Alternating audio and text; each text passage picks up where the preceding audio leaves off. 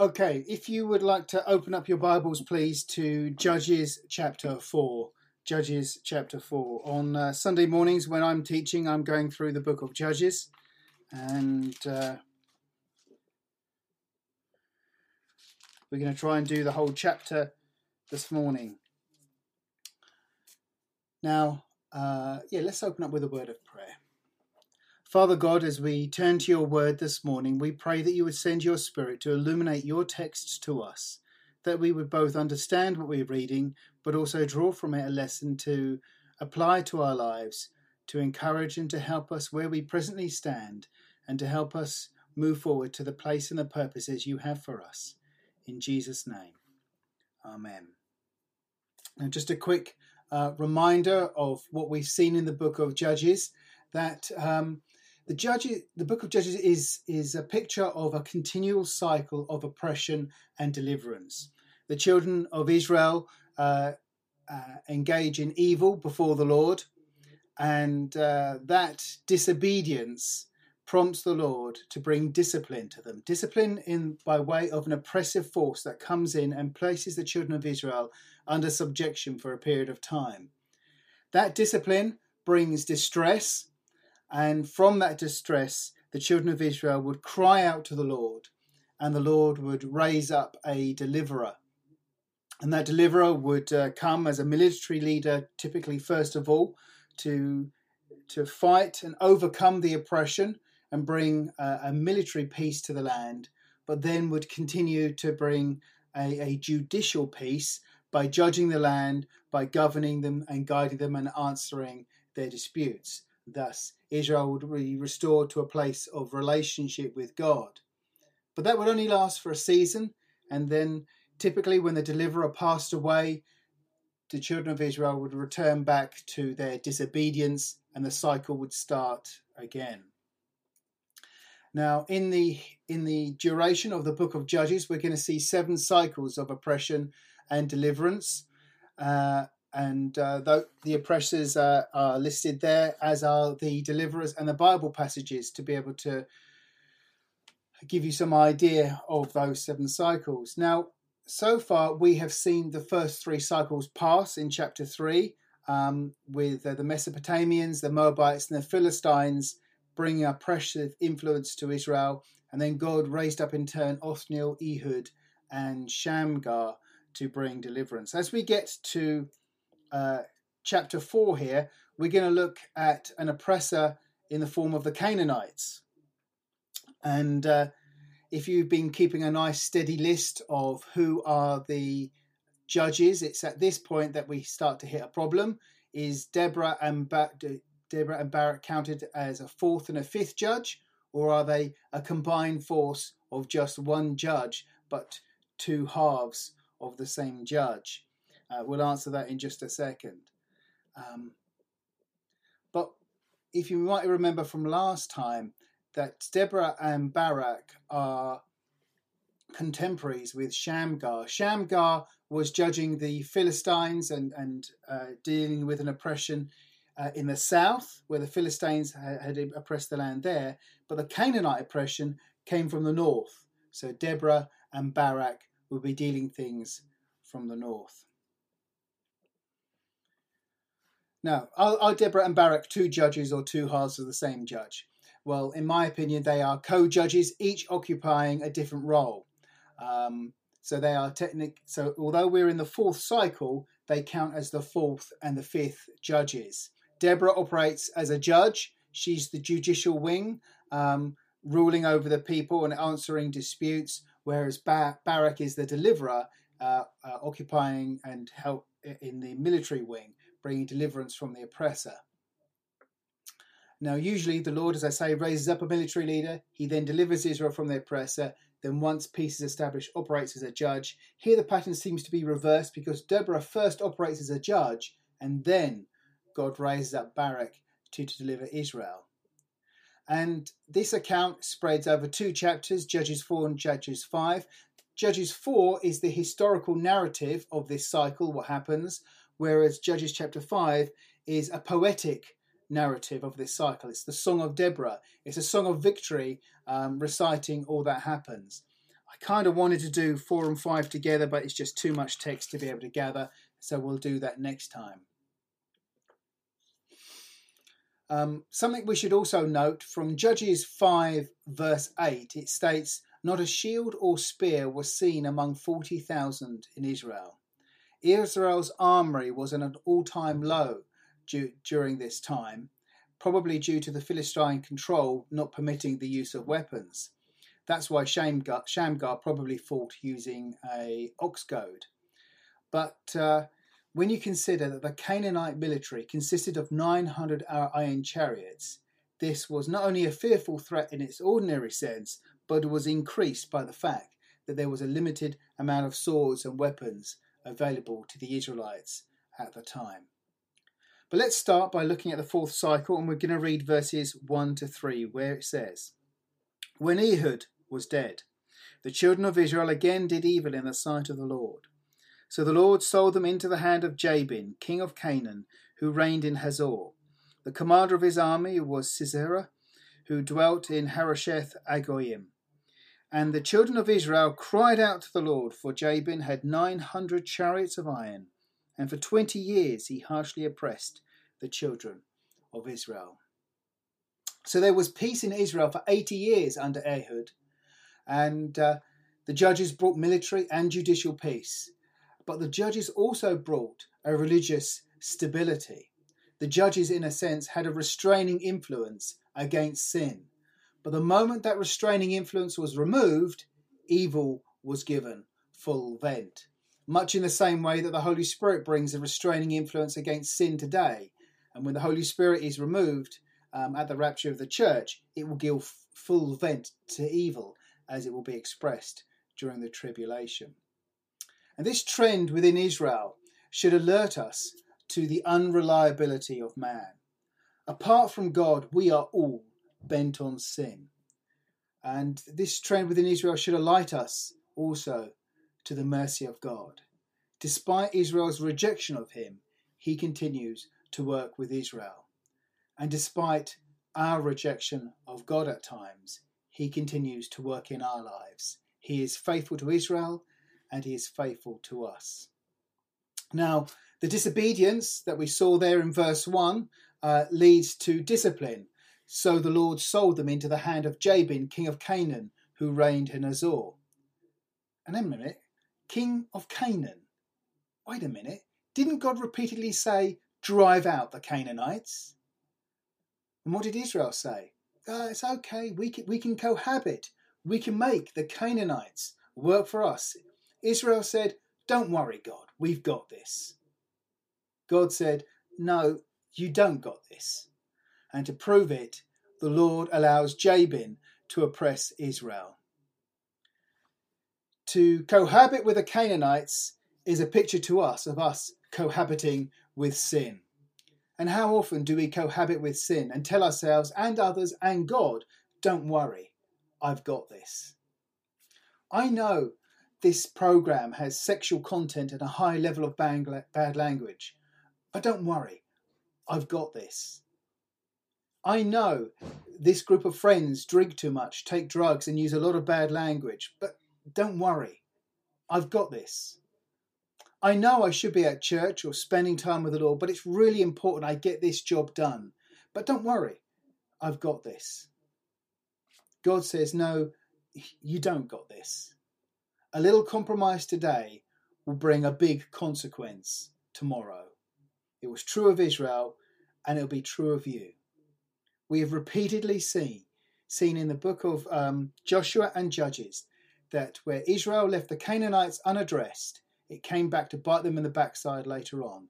And if we leave sin unaddressed in our lives, it'll come back to bite us too. Now, here we are introduced to Jabin. Uh, the king of Hazor, and Jabin is actually the dynastic name for the king of Hazor, because we're also told of a Jabin, king of Hazor, in Joshua 11, verse 1. So there seems to have been many Jabins. And what he what he did in Joshua 11 was he headed up an alliance of Canaanites that make a preemptive strike against Israel during Israel's northern campaign. And Joshua secured a decisive victory. But we read in Joshua 11:10, Joshua turned back at that time and took Hazor and struck its king with a sword, for Hazor was formerly the head of all those kingdoms. So Hazor seems to be a, an epicenter of Canaanite control. But the city was struck and Israel took its spoils. But it did not occupy the city. And so the Canaanites came back and asserted their control. And here we see the outcome today.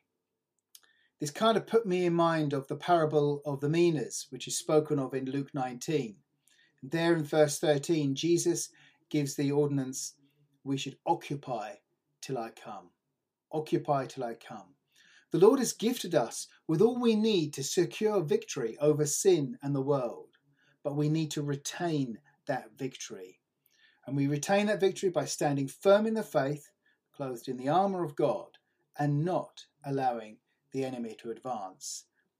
And this is the problem with Israel. They didn't occupy, they didn't retain that victory. And so we're introduced to Sisera. Jabin, king of Hazor, had an army, and Sisera was the commander of the army. He was the field marshal Rommel to Jabin's Hitler, if you like. And uh, if you defeat Sisera, then you defeat the king in many ways. So here we have Sisera, and he's going to be the head of the army. And we're told um, that there was 20 years of oppression that Israel uh, endured under Jabin and under Sisera. And it's interesting, you know, we're told in Hebrews 11:25 that there are pleasures of sin for a season, but I've got to tell you 20 years of oppression is too high price to pay for any sin. 20 years of defeat, subjection, and misery. Don't be deceived. Sin always looks good on the outside, but there's a snare that lies on the inside. And Jabin's control was maintained through these 900 chariots of iron that we're told about. Now, these are the armored tanks of the ancient world. And when you had a field uh, full of sword wielding Israelites, or maybe holding tools or implements, whatever they could get hold of, ox goads, um, and along comes an iron chariot, it will just mow down the men like a steamroller over ants. So Israel was held in check by fear of these iron chariots. It says there that they were harshly oppressed. Um, for 20 years, he harshly oppressed the children of Israel. The devil always uses fear to oppress and subject. And to us, this problem seems too big, the situation insurmountable. And we all have our own iron chariots or our own 900 chariots where we're facing situations that we just think there's no way that we can get over this. All I've got is a sword. But what's the sword that we wield? It is the word of God. All Ehud needed was one sword, and all we need is our faith in the word of God. Whatever you're facing, God's got this. You might be facing a Jabin, but you've got a Jesus in your corner. Put your faith in Him.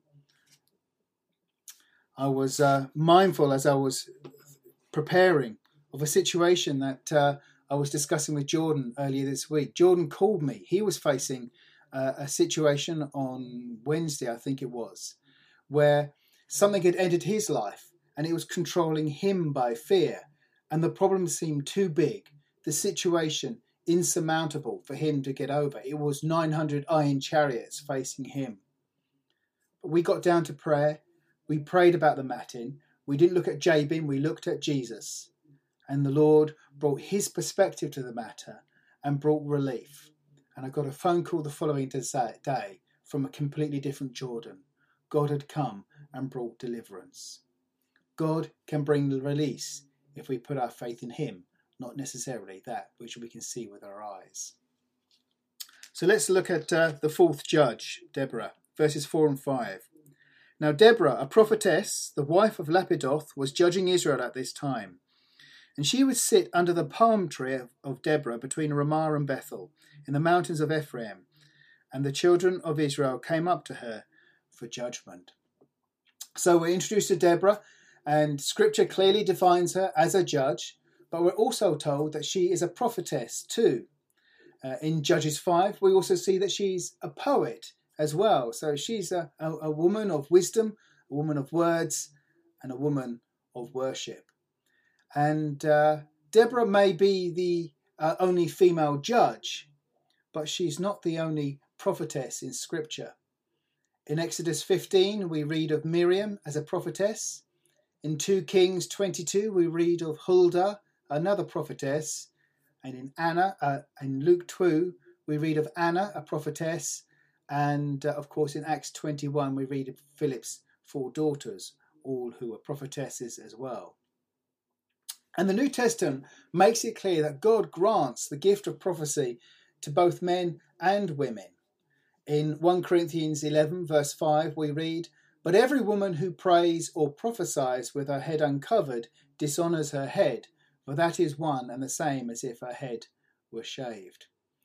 In the New Testament church, a woman would exercise prophecy in submission to male headship, and this headship was symbolized by a head covering. Indeed, the proper place for the exercise of the gifts of the Spirit is in the context of order established by the leaders of each local congregation. Some fellowships may have a more open policy, others more guarded, but the important aspect is to operate all gifts in submission to church authority. God doesn't do loose cannons. And Deborah is clearly a woman under authority because we are told that she was the wife of Lapidoth. Now, we don't know anything more about Lapidoth, what he looked like, where he came from, who his father was, but she was in submission to him. And it's interesting that all the prophetesses in Scripture are named in the context of their spiritual head. If we go back to Miriam, in Exodus 15, verse 20, we read, And Miriam the prophetess, the sister of Aaron. Aaron was her spiritual head, he was the eldest brother when we go to 2 Kings 22, verse 14, we read of Huldah, and it says, Huldah, the prophetess, the wife of Shallum, the son of Tikvah.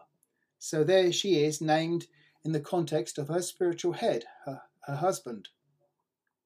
And then Anna, in Luke 2, uh, verse 36, we read, Anna, a prophetess, the daughter of Phanuel of the tribe of Asher. She was of a great age and had lived with her and husband seven years from her virginity.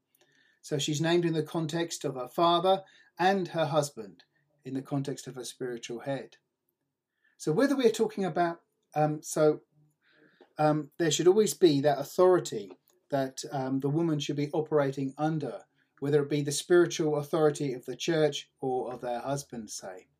And when we're talking about headship in the setting of church or the setting of marriage, headship does not mean lording it over. It does not mean domineering. It does, and it certainly does not mean superiority. Let me read to you from Mark 10, verses 42 to 45. Jesus said, You know that those who are considered rulers over the Gentiles lord it over them, and their great ones exercise authority over them. Yet it shall not be so among you. But whoever desires to become great among you shall be your servant, and whoever of you desires to be first shall be slave of all. For even the Son of Man did not come to be served, but to serve, and to give his life a ransom for many. The biblical picture of authority and headship is one of service. The one who is in authority in church or a marriage is a servant, putting the needs of the other ahead of their own. And Jesus positions himself as an example in this. He did not come to be served, but to serve. Ian and I, as spiritual heads in the church, are here to be servants to you. And in marriage, the husband who is the head should be a servant, putting the needs of the wife ahead of his own. Now, Deborah didn't, going back to Deborah, Deborah didn't have an office, she didn't have a, a church building, she certainly didn't have a municipal seat. Uh, she had a palm tree. Uh, you know, she was a woman of low overheads uh, or I don't know, palm trees are quite tall, so tall overheads, but you know what I mean. And the Israelites would come to Moses, and uh, uh, sorry, as Israelites, as the Israelites had to come to Moses before her to seek judgment on personal and judicial matters, so they would now come to her, and she would judge the people with a prophetic insight and help to with judicial matters. And this suggests to us that Israel had lost faith in the priesthood because typically you go to the priesthood for these sort of matters. Um, as either this or the Levites weren't doing their job of providing spiritual direction and answers. And Deborah was used greatly by God. And the question for many is not whether a woman can be used greatly by God, because obviously they can.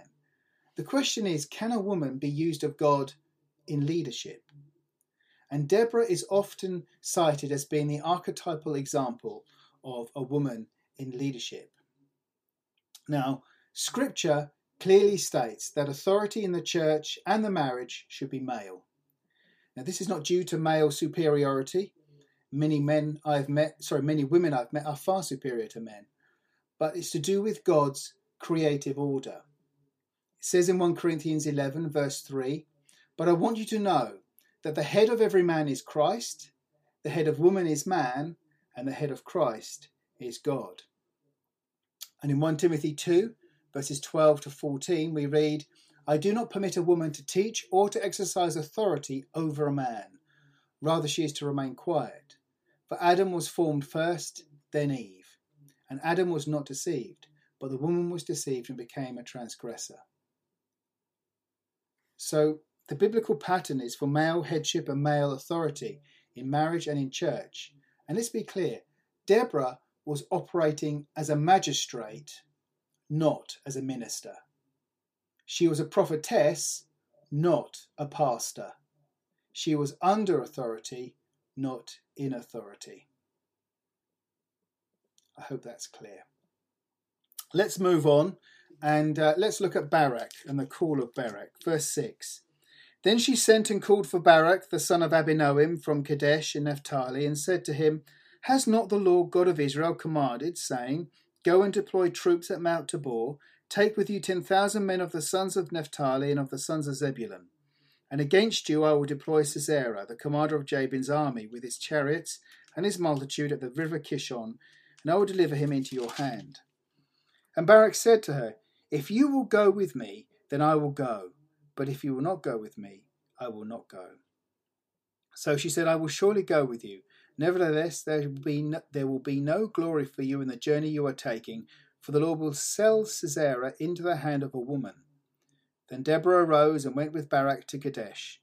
And Barak called Zebulun and Naphtali to Kadesh. He went up with ten thousand men under his command, and Deborah went up with him. So here we are introduced to Barak, son of Abinoam. He was from Naphtali, uh, so he was a northerner. And uh, Deborah was Ephraim, from Ephraim, so she was from the Midlands and there in the Midlands she calls for Barak to come down to speak with her. And Deborah speaks a prophetic word to Barak. He is to enlist 10,000 men from the tribes of Naphtali and Zebulun, and he is to, to deploy these men to Mount Tabor. Uh, now, Mount Tabor is in the tribal territory of Issachar, which is south of Naphtali and Zebulun, more towards the Midlands. And in turn, God will deploy Sisera and the army of Jabin from Harosheth Hagoyim with his 900 iron chariots to the river Kishon. And there, at the river Kishon, God will give a victory to Barak and the armies of Israel. Now, I say all that, and if you're like me, I'm struggling to visualize exactly what that looks like. So let me give you a quick map and try to help you to make sense of this. Okay, so here's a map of Israel with the various different tribal divisions, and you can probably see those red dots on the screen as well. So here we see Deborah in the Midlands. Uh, that's where she's operating from in the uh, territory of Ephraim. And here we have Kadesh, where Barak is based. And she calls Barak to come down to Ephraim. And uh, she says, Go back to Kadesh, gather together a force, an, an army from Naphtali and Zebulun, and come down to Mount Tabor. That's to be your base control, that's to be your HQ. Now there's Hazor, that's where Jabin, king of uh, Hazor, seems to have been based. But here is Harosheth Hagoyim, that's where Sisera is based. And notice how far into the land he's been able to advance. If you allow sin into your life, if you allow Canaanites into your life, they won't just stay in one area, they will spread and exert their influence further and deeper into your life. And that's what happened here. And uh, here we see the river Kishon, and this is going to be the battlefield. That's where things are going to really kick off. Let's just zoom in here and look at things a little bit more clearly. You can see Mount Tabor there, you can see where Harosheth Hagoyim is, and you can see the river Kishon. And so Sisera, God will deploy Sisera to come towards the river Kishon, and Barak will lead the armies of Israel uh, from the north down, and there there'll be a conflict. And God said He would bring victory. I hope that makes things a little bit clearer, and you can kind of have in your mind what we're talking about. now, the first, I've got three observations I'd just like to make quickly. First of all, Deborah is not commanding Barak. She is not in authority over him. Um, and Deborah, the second thing is, Deborah is not directing Barak by way of a prophetic, prophetic word. She's not delivering a word and then Barak says, Oh, crikey, it's a prophetic word, I better jump to it. She prefaces her prophetic word with the phrase, Has not the Lord God commanded? i.e., the Lord had already spoken to Barak, but, De- Bar- but Deborah uh, was merely confirming that word to Barak. God had already spoken to Barak, Deborah was merely confirming the word. And this is the pattern that should be followed in our own lives. When God directs you in life, He will always speak to you first, not through a third party. Then he, what he will do is he will confirm his word, if needed, through a third party. I mean, if God directs you and you hear his voice and you obey, all well and fine. It's when you hesitate or when you need confirmation, God will provide that confirmation, and quite often it comes through a third party. But God will not direct you solely through another person. Of course, if you ask advice of a godly person, he may use them as an agent of wisdom and counsel, but God has given you his Holy Spirit as the principal counselor to guide you in life. And we must all develop that ear to be able to hear the voice of God and to have that sensitivity to him so that we are guided indirectly directly. Beware of any pastor, prophet, or priest who seeks to direct you in life. We are to be spirit led Christians, not man led Christians. And the third observation is uh, who was in charge of the armies of Jabin? Was it Jabin? No. Was it Sisera? No. Who was it? It was God. God was in control. Let me read that uh, to you again. Uh, the word of the Lord that was said in verse 7 And against you I will deploy Sisera, the commander of Jabin's army, with his chariots and his multitude at the river Kishon. God is controlling Jabin's army. God was in control. God had sold Israel into the hands of Jabin, and God would deliver Israel from the hands of Jabin. This reminds me of Job 12, verse 23, where it says, He makes the nations great, then destroys them. He enlarges the nations, then leads them away. God sovereignly is in control of all nations and determines their direction, their rise and their fall. So Barak states he will only go to fight if Deborah accompany him, accompanies him. And I wonder if uh, you have the same knee jerk reaction to me when you hear that statement. If you will go with me, then I will go. But if you will not go with me, I will not go. My reaction is, you great northern Jesse. Man up, you invertebrate. Come on. Um, I don't know whether you think the same as me. Now, while Barak's answer might lend us to think he was spineless, I think the truth is far from it. Once he gets the assent of Deborah to accompany him, he doesn't hesitate once to gather the troops and to lead them into battle. There is no hesitation, there is no faltering. He fights with vigour and with enthusiasm. What I think Barak's problem is, is not military cowardice, I think it's spiritual uncertainty.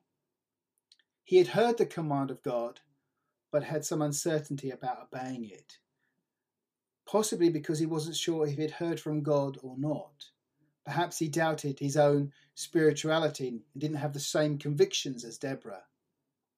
Have you ever doubted whether what you have heard was from God or not and caused that a hesitancy in your walk? Kind of think that's possibly where Barak is at this moment in time. You see, this battle was not a test of his military strength. This battle was more a test of his spiritual strength. And it would seem Barak trusted more in Deborah's relationship with God than his own. What if the troops started doubting and wanted to turn back? If his convictions weren't deeply felt, he wouldn't be able to rally the troops. But Deborah was a woman of strong faith and deep convictions. If she was with me, with me, her words of faith, which not only speak to me, would speak to the troops, and she would be the best candidate to rouse them in faith and give them the confidence uh, they needed. So Barak was looking to her, I believe, to be the voice of God, to be the voice of faith, to be the voice of spiritual stirring to help the troops. But let me tell you, there will be times in your Christian walk when you stand alone and you will hear the call of God on your life, and the Lord will challenge you to make a step of faith.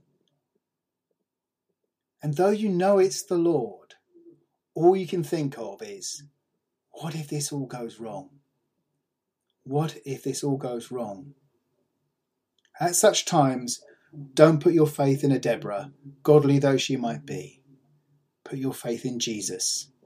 It's a stepping out of the boat moment.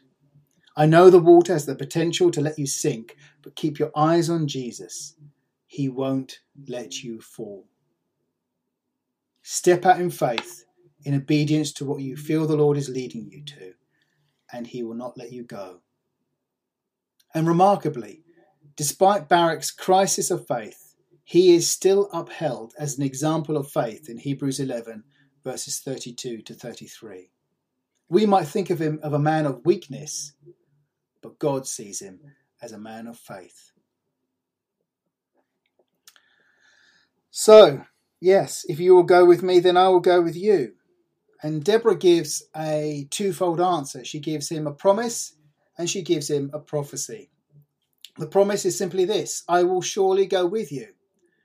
And once Deborah gives her consent to accompany him, they head off together to Kadesh to rouse an army from Sisera, to fight against Sisera. Uh, but the prophecy she gives is this There'll be no glory for you in the journey you are taking, for the Lord will sell Sisera into the hand of a woman. Because Barak would not lean wholly upon the Lord, he will miss out on the glory of killing Sisera himself. This honour will fall to a woman, which is a double slight, really. Now, at this point, it would be easy to assume this honour would fall to Deborah. She would be the one to kill Sisera, but however, it will fall to another woman to claim the life of Sisera, Jael, uh, Peggy, and uh, we will get to her a little bit later on. Um, the setting shifts now from the mountains of Ephraim to the hill country of Galilee in Naphtali, Kadesh, and uh, Kadesh is the rallying point for the combined voices of Naphtali and Zebulun. Here they will journey south to, to Tabor and from Mount Tabor they will meet Sisera under the forces uh, under his com- under the forces under Sisera's command at River Kishon. Let's let's uh, now we go come to a subplot. We get to a subplot. So uh, verses ten to thirteen. And Barak, uh, no, 11, sorry, to 13. Now Heber the Kenite of the children of Hobab, the father in law of Moses, had separated himself from the Kenites and pitched his tent near the terebinth tree at uh, Zaanaim which is beside Kadesh. And they reported to Sisera that Barak, the son of Abinoam, had gone up to Mount Tabor. So Sisera gathered together all of his chariots, 900 chariots of iron, and all the people who were with him from Harosheth Hagoyim the, uh, to the river at Kishon.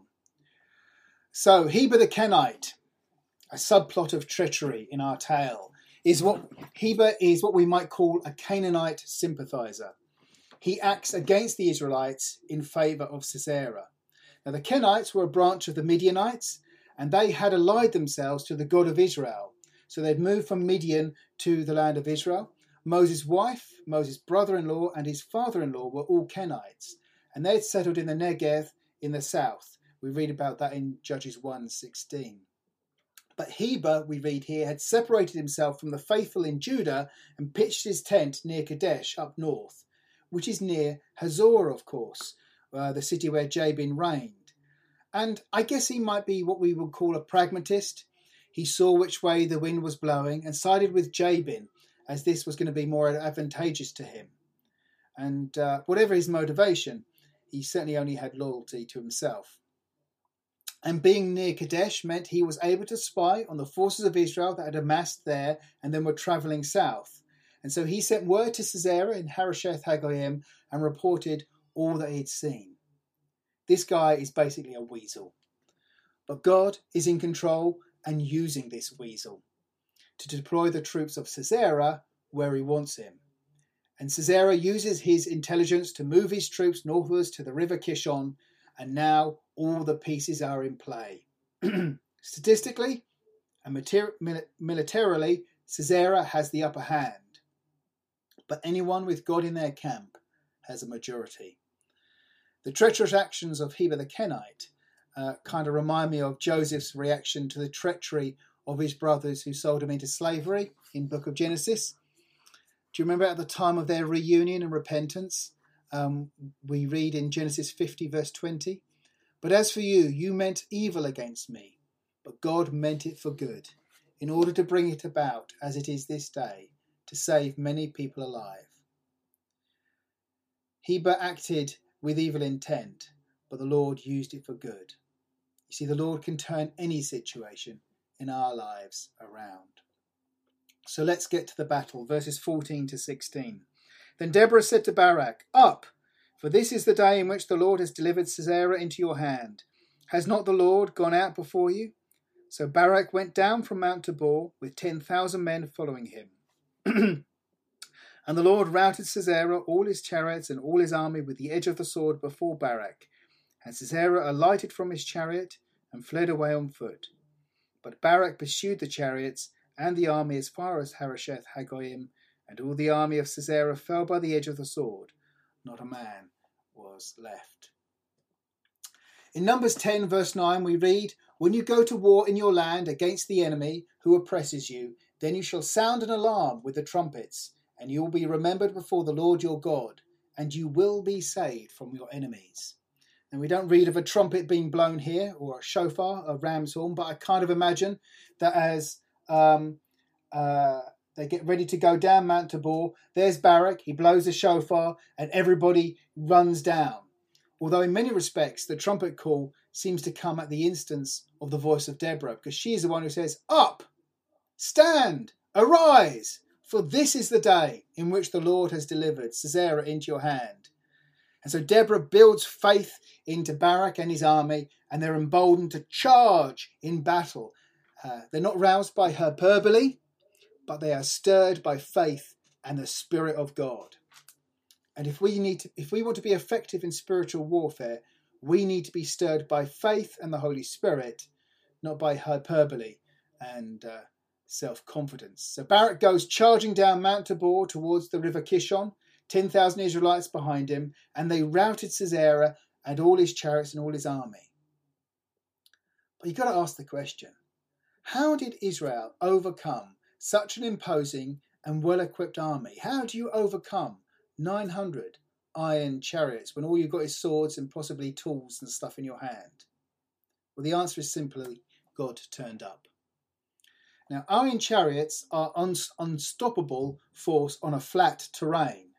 They will mow down all infantry, as I said before, but their weakness lies in hills and mud. Uh, in hills, they find it difficult to go up, and in mud, the wheels get clogged up and they cannot turn. And let's turn to Judges 5, verses 4 and 5.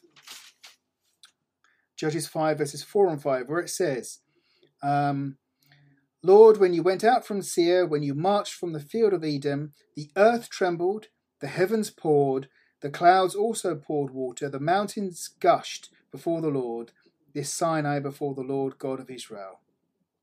It's poetic language, but what it's saying is the earth trembled and the heavens began to pour. There seems to have been a kind of earthquake of sorts that shook the earth, and this would have unsettled the horses and sent the chariots into disarray. And also, there appears to have been a flash flood, rain coming down, causing the Kishon to burst its banks and cause mud and a marshy ground to disable the chariots. And thus the war machines became disabled. And Barak and the army fell upon the army of Sisera and killed everyone by the, the edge of the sword or whatever tool or implement they could source. Some managed to break away and began to retreat back to Harosheth Hagoyim, but Israel pursued them and defeated them. And you think, what an amazing sight this must have been. Israel, this once intimidated and subjugated people, fearful of the Canaanite war machines, emboldened by faith, are actually seen pursuing these iron chariots. That which once caused fear, emboldened by faith, they now pursue. And this can be us. Instead from the iron chariots that the enemy positions against us, we can actually pursue them. I'm reminded of 1 John 5, verse 4, where it says, Everyone born of God overcomes the world. And this is the faith that has overcome the world, even our faith. Our faith in an all conquering God will give us victory over all the intimidating things in the world. Right, now we come to our closing act verses 17 to 24. uh, however, Sisera had fled away on foot to the tent of Jael, the wife of Heber the Kenite, for there was peace between Jabin, king of Hazor, and the house of Heber the Kenite. While Canaanite, uh, while the Canaanite army lay dead or dying, Sisera had jumped from his chariot and fled on foot. And while the stragglers from Canaan fled south to Harosheth Hagoyim, Sisera fled north towards Kadesh. Now, this is the stuff of James Bond movies. The enemy forces have been defeated, and our James Bond Barak has survived. But the henchman has escaped, and there needs to be one final one on one fight. But however, in a twist to conventional plotting, it's not our James Bond Barak that faces off the henchman, it's Jael that will strike the final blow. So let's read on. And Jael went out to meet Sisera and said to him, Turn aside, my lord, turn aside to me, do not fear. And when he had turned aside with her into the tent, she covered him with a blanket. Then he said to her, Please give me a little water to drink, for I am thirsty. So she opened a container of milk and gave him a drink and covered him. And he said to her, Stand at the door of the tent, and if any man comes and inquires of you and says, is there any man here? You shall say, No. Now here comes the payoff for the subplot of Heber the Kenite. A man on the run is always looking for safety and sanctuary, and knowing there is peace between Jabin and Heber, Sisera makes for the tent of Jael, the wife of Heber. Now Jael is no fool. When she sees the bedraggled and exhausted frame of the field marshal of the Hazor army running away from battle, she can tell which way the tide is turning. Her husband has allied himself with the losing side. Now is the opportunity to switch sides and readdress the balance. so Jael uh, invites Sisera into a tent. Now, this is against all social etiquette and would invite the suggestion of impropriety. But then again, what better refuge for a fugitive? This is the last place Barak would look thus the safest bolt hole to lie low. So Jael puts Sisera at his ease. She covers him with a blanket to give him give warmth to his body. He, obviously thirsty from the battle and the and uh, the flight, asks for a drink of water, but she goes the extra mile and opens a jug of milk for him. Then, wanting added security, asks her to stand watch and deny his presence, which she says she will do. And only then does Sisera permit himself to rest Feeling fully secure, he falls into a deep sleep. But the security she, she, she supplies is a false security. And so we read in verse 21 Then Jael, Heber's wife, took a tent peg and took a hammer in her hand, and she went softly to him and drove the peg into his temple, and he went down into the ground, for he was fast asleep and weary, so he died. And then, as Barak pursued Sisera, Jael came out to meet him and said to him, Come, I will show you the man whom you seek. And when he went into the tent, there lay Sisera dead with a peg in his temple. In Sisera's mind, he was safe, but that didn't last. The last thing to go through his mind was the tent peg. Sorry. Uh, Sisera is seemingly lying on his side, and the tent peg goes through the temple on one side, and Jael drives it with such force that it goes down into the ground. Now, the Kenites were a nomadic people, living in tents, moving around, much like the Bedouins of today. And in Bedouin tradition today, and in the Kenite tradition back then, it was the duty of the women to erect the tents. So I don't know what the women do during, what the husbands do during this time. I don't know, drink coffee and check their iPhone perhaps. But here, the women, they're well used to using hammer and peg. And uh, Jael was used to handling these implements. And so she had obviously built up a lot of uh, upper body strength. She was uh, a tough Bedouin woman, um, the sort of woman you don't want to meet on a dark night, you know? What's that song? Bedouin woman, stay away from me. Bedouin woman, mama, let me be. Sorry. At some at some later point, Barak arrives in pursuit of Sisera, and Jael beckons him into a tent to show him the lifeless frame of Israel's enemy. And so Deborah's prophecy of the glory going to woman is fulfilled. Let's conclude the last couple of verses. So on that day, God subdued Jabin, king of Canaan, in the presence of the children of Israel. And the hand of the children of Israel grew stronger and stronger against Jabin, king of Canaan, until they had destroyed Jabin, king of Canaan.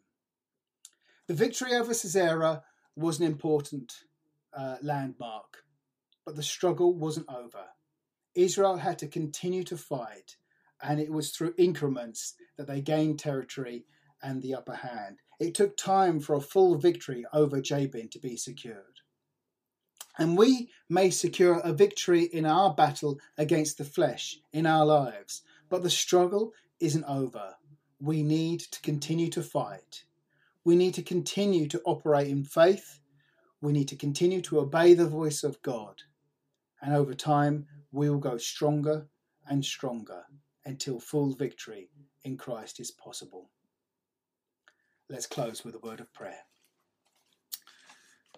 Father God, I pray that you'd help us to be people of faith, that when we hear your voice directing us and guiding us, we would move forward in obedience. Lord, I pray that you'd help us to be people who do not allow the Canaanites into our lives to advance, but we would occupy till you come, that we would stand firm and fight. And though we might gain victories, help us not to give up the struggle.